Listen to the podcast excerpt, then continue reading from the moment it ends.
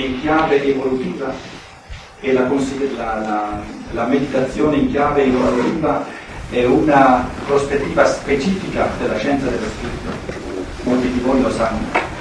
Una delle cose più specifiche della scienza dello spirito è di considerare ogni fenomeno umano in chiave evolutiva, perché ciò che manca eh, nella cultura generale è proprio una consapevolezza della variabilità enorme della natura umana nel corso della storia.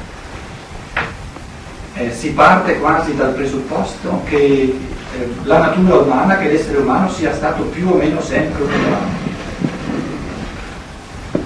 Ed è proprio la scienza dello spirito che ci eh, pone in grado di vedere quali variazioni immense siano avvenute non soltanto nella corporeità dell'essere umano, in questa dimensione la, la scienza ammette eh, grandi variazioni, tant'è vero che fa partire l'evoluzione della corporeità a partire quindi da, dagli animali.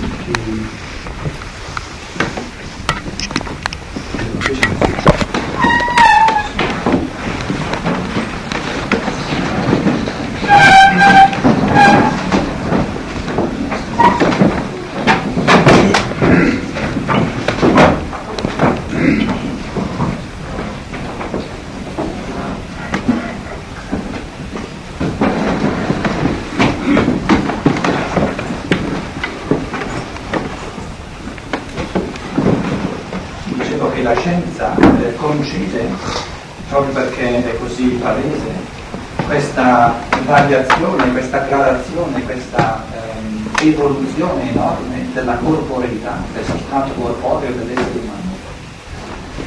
Quando si tratta invece di seguire l'evoluzione dell'interiorità dell'essere umano, l'evoluzione dell'anima, della compagine animica,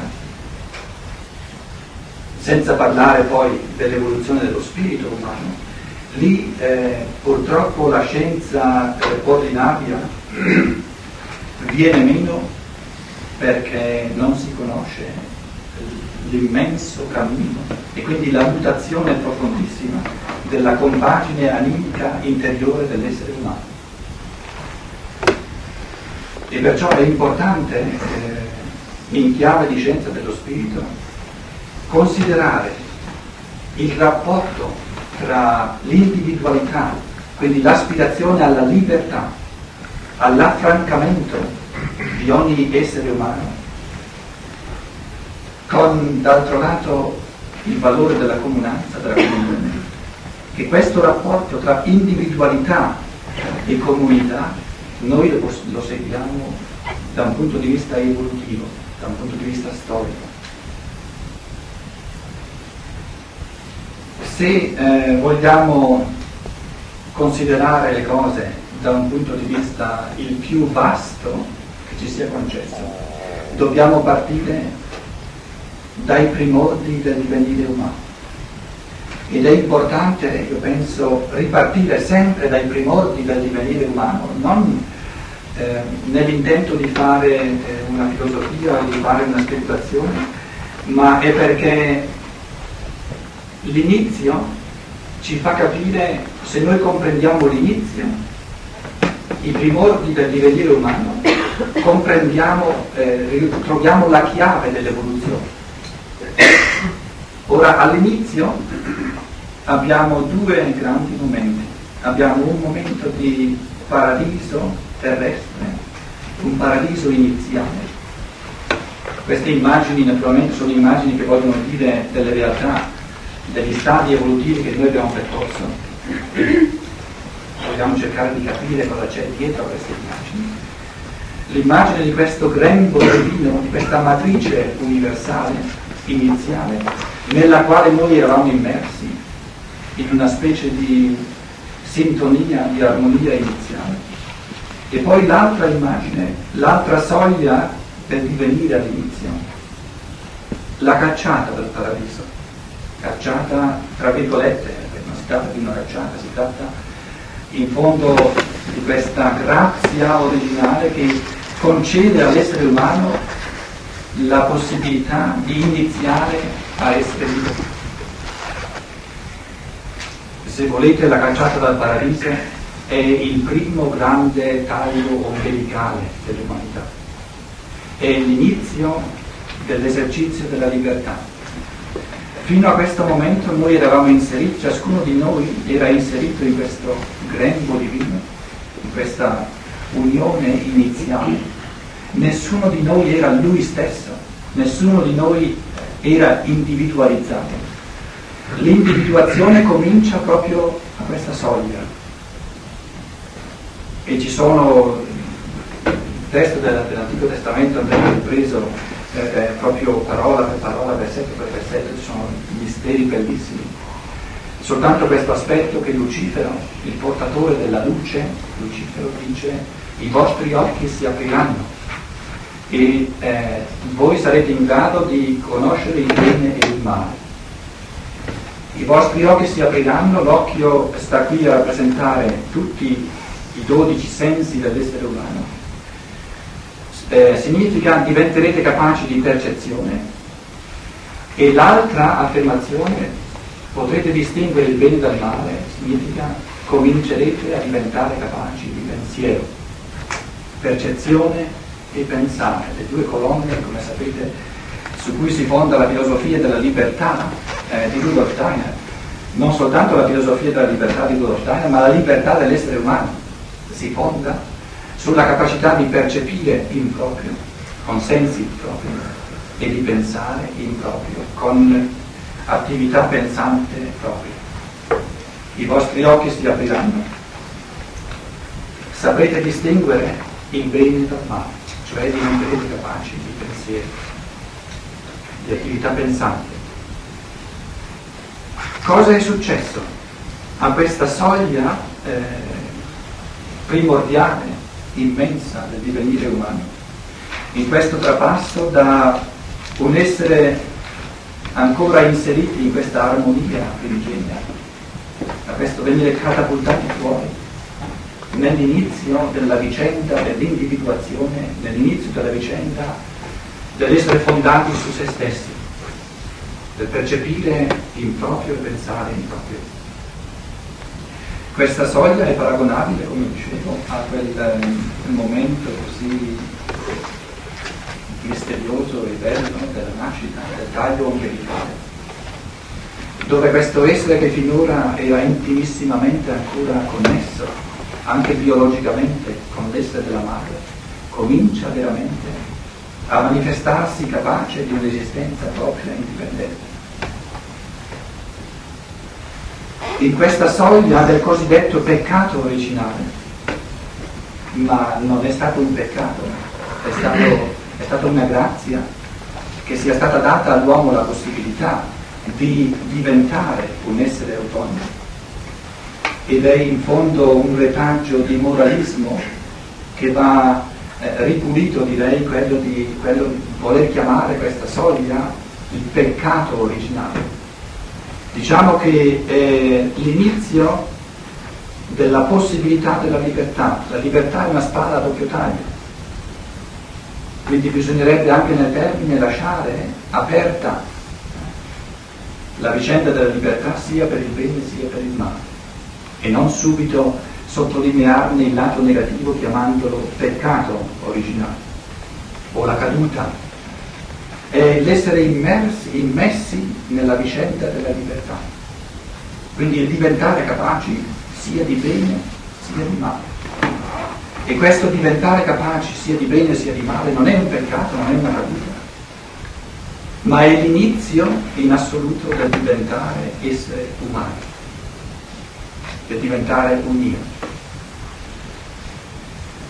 In questo mistero cosmico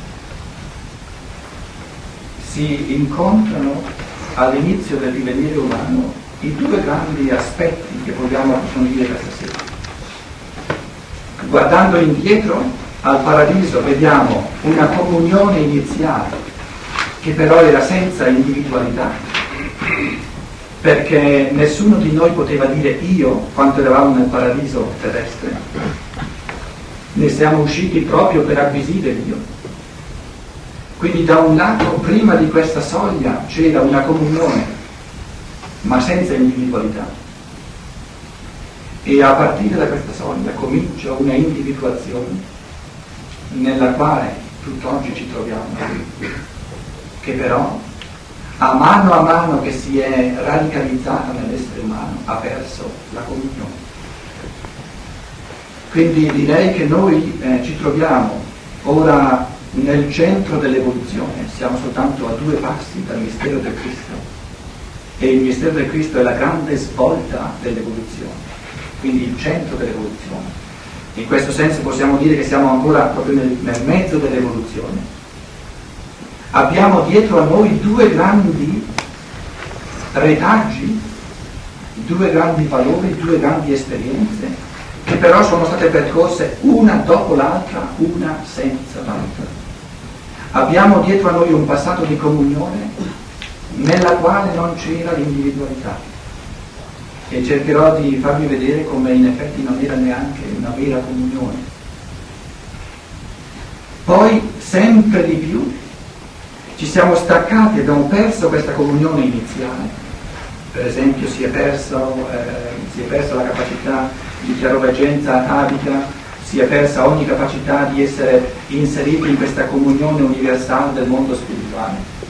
Abbiamo lasciato dietro a noi questa comunione assoluta e ciascuno di noi ha acquisito una individuazione che nella sua prima fase è una individuazione talmente egoica, se volete talmente egoistica, che per ora ha perso eh, in gran parte non è che si possono assolutizzare queste cose, ma in gran parte abbiamo perso la capacità di comunione, nel senso che eh, se vogliamo essere onesti con noi stessi, dovremmo dire che l'esperienza di essere singolo, ciascuno di noi la fa, ciascuno di noi sa ciò che vuole, ciascuno di noi sa cosa significa difendere se stesso in questo mondo però eh, non altrettanto possiamo dire di percepirci così altrettanto radicalmente gli uni dentro gli altri. O se volete, direi in questo modo, eh, l'esperienza di, di sentirci gli uni fuori dagli altri è molto molto più forte che non l'esperienza di sentirci gli uni dentro agli altri. Questo è un po' il punto fondamentale dell'evoluzione al quale ci troviamo ognuno di noi è, è in grado di dire io, ma l'altra prospettiva o l'altra dimensione dove questi io sono di fatti membra gli uni degli altri, ci accorgiamo che questa dimensione è ancora tutta da conquistare, è, è per ora teorica, la leggiamo nei Vangeli per esempio, ma non è ancora un'esperienza veramente vissuta, veramente sentita quando io eh, muovo la mano, sento questa mano come parte di me, come membro di me.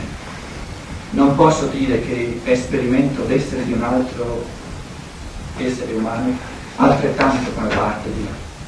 No, lui è un altro. Quindi direi che questa, eh, due grandi, queste due grandi esperienze, queste due grandi dimensioni dell'essere umano, della comunione e dell'individualità li abbiamo vissuti fino ad ora l'uno senza l'altro. Quindi abbiamo dietro a noi nella, nel cammino evolutivo due grandi unilateralità.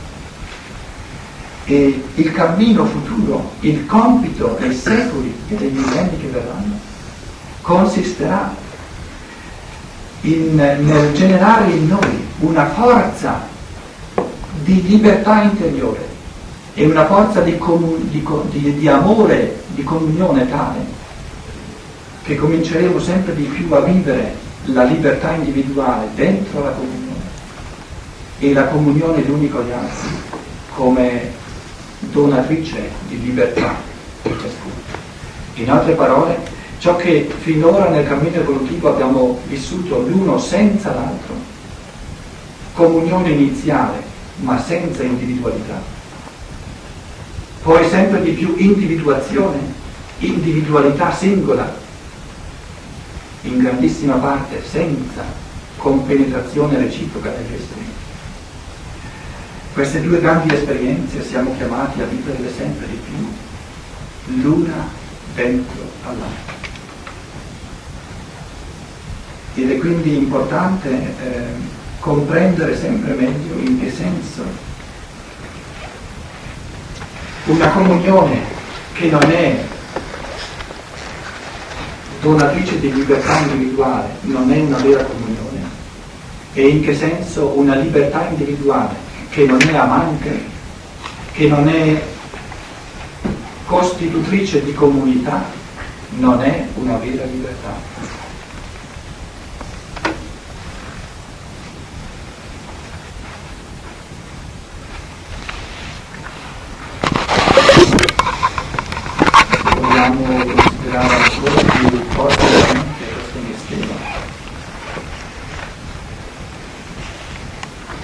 In grado, eh, grazie a Rudolf Steiner, di dire che questa prima parte dell'evoluzione terrestre è avvenuta grazie alla guida di Lucifero, perché Cristo, l'essere dell'amore, l'essere nel quale individualità e comunione diventano uno, si è ritirato dalla terra, ha tirato via il sole con sé staccandosi il sole dalla terra ai primordi del divenire terrestre, sono state estratte dalla terra le forze di amore cosmico e la terra è stata lasciata a Lucifero affinché Lucifero nell'umanità costruisse queste forze egoiche dell'individualità che ancora non conosce l'amore. Quindi potremmo dire che Cristo, tirandosi fuori dalla terra, allontanando il sole dalla terra, ha concesso Lucifero, ha fatto spazio Lucifero, sapendo che non si può acquisire la libertà subito partendo dal secondo stadio della libertà, che è quello dell'amore.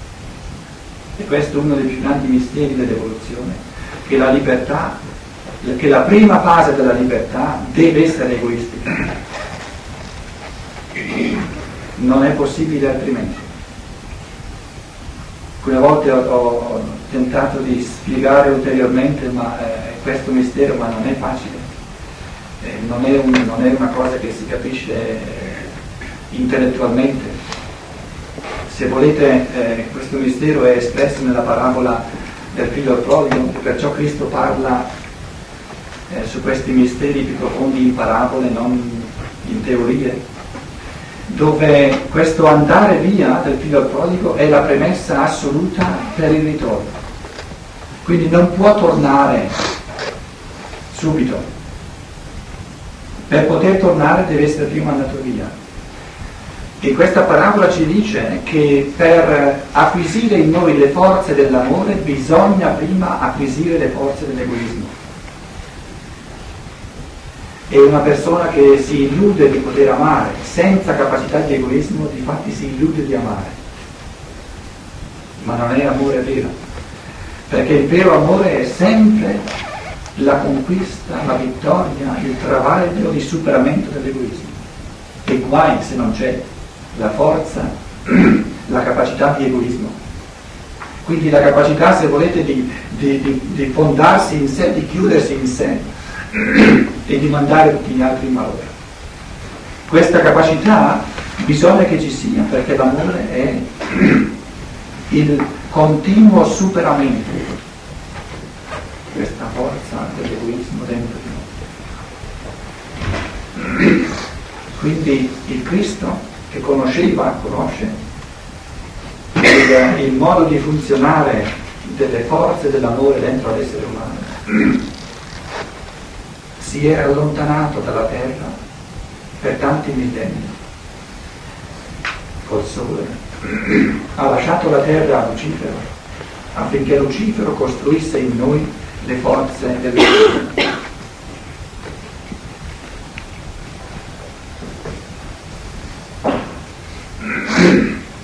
La, la svolta dell'evoluzione terrestre consiste nel fatto che l'essere solare si è ricongiunto con la Terra. Dopo che ogni essere umano ha raggiunto la capacità di egoismo, e su questo non c'è nessun dubbio, questo risultato dell'evoluzione umana c'è in ogni essere umano, eh, non, non, esiste un essere umano che non, capace, che non, sia capace, di egoismo. E se pensa di non essere capace di egoismo si illude, vuol dire che non conosce se stesso. Quindi la capacità di egoismo è stata data, in un certo senso, è stata raggiunta da ogni essere umano. Ciò che il Cristo ha portato, Steiner le chiama le forze dell'amore cosmico, cioè tutte le forze cosmiche dell'amore, il cosmo del sistema solare nel quale noi viviamo, e ha intriso tutta la Terra, quindi tutti gli elementi terrestri, i quattro elementi terrestri. E quindi nella misura in cui l'essere umano è costruito di questi elementi, l'essere umano stesso comincia ora sempre di più a trovare in sé queste forze dell'amore E quindi ci troviamo nel cammino della libertà, in questo paradosso di una libertà negativa che tutti abbiamo raggiunto e, una, e di una libertà positiva che è ancora tutta da raggiungere. La libertà negativa è l'affrancamento, è il liberarsi da qualcosa, è la libertà a gomitate. Questa libertà la conosce ogni essere umano. La libertà positiva invece è la libertà per qualcosa, è la libertà dell'amore. In un certo senso potremmo dire che eh, Lucifero ci ha portato l'amore alla libertà e l'amore alla libertà c'è dentro ad ogni essere umano. Non ha bisogno di sforzarsi per sentire, per vivere, per esperire dentro di sé l'amore alla libertà. Il Cristo ci porta invece la libertà dell'amore. Eh, spesso l'ho formulato in questo modo perché mi sembra che qui proprio sia racchiuso il mistero della, della differenza abissale tra Lucifero e Cristo. E vedete che eh, l'uno non si può avere senza l'altro, quindi non dobbiamo sminuire eh, o addirittura eh, condannare la missione di Lucifero, che ci ha portato l'aspirazione alla libertà, la consapevolezza della libertà, o se volete l'amore alla libertà. Ma amare la libertà, essere consapevoli della libertà, volere la libertà non significa ancora essere liberi. Ogni uomo per natura vuole la libertà a questo stadio dell'evoluzione, ma non, non ogni uomo per natura è Quindi l'aspirazione alla libertà c'è in tutti noi. La realtà della libertà va conquistata da ciascuno di noi.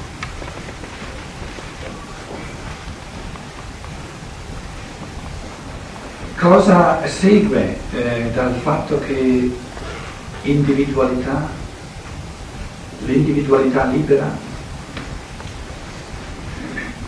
voglio pensare io da solo, voglio, voglio decidere io da solo, da un lato, e l'appartenenza reciproca, la comunione, non lasciarmi solo, aiutami, resta qui, fammi compagnia. Cosa vuol dire che questi due misteri eh, vanno considerati in chiave evolutiva? Il fatto che vanno considerati in chiave evolutiva significa che non dobbiamo perdere mai di vista il fatto che ciascuno di noi è nel mezzo di una grande evoluzione. E secondo me la prima grande cosa che ne consegue quando noi consideriamo l'aspirazione alla libertà individuale e l'aspirazione alla comunità in chiave evolutiva, la prima cosa è la tolleranza. perché in chiave evolutiva un giovane per esempio per certe cose insiste molto di più o, o sente molto più forte l'aspirazione alla libertà. Le stesse cose quando si diventa più anziani. si ha bisogno di compagnia. Prendiamo per esempio l'autonomia fisica. È bello, è facile insistere sull'importanza dell'autonomia fisica quando le forze ci sono, quando uno è fisicamente autonomo. Quando non si è più fisicamente autonomo, si comincia a sottolineare l'importanza della comunità. Chi ha ragione? Tutti e due. Tutti e due. Quindi se guardiamo la nostra vita vediamo che in certi aspetti da giovani aspiriamo maggiormente alla libertà, quando diventiamo più anziani aspiriamo maggiormente alla comunione. Per altre cose forse il contrario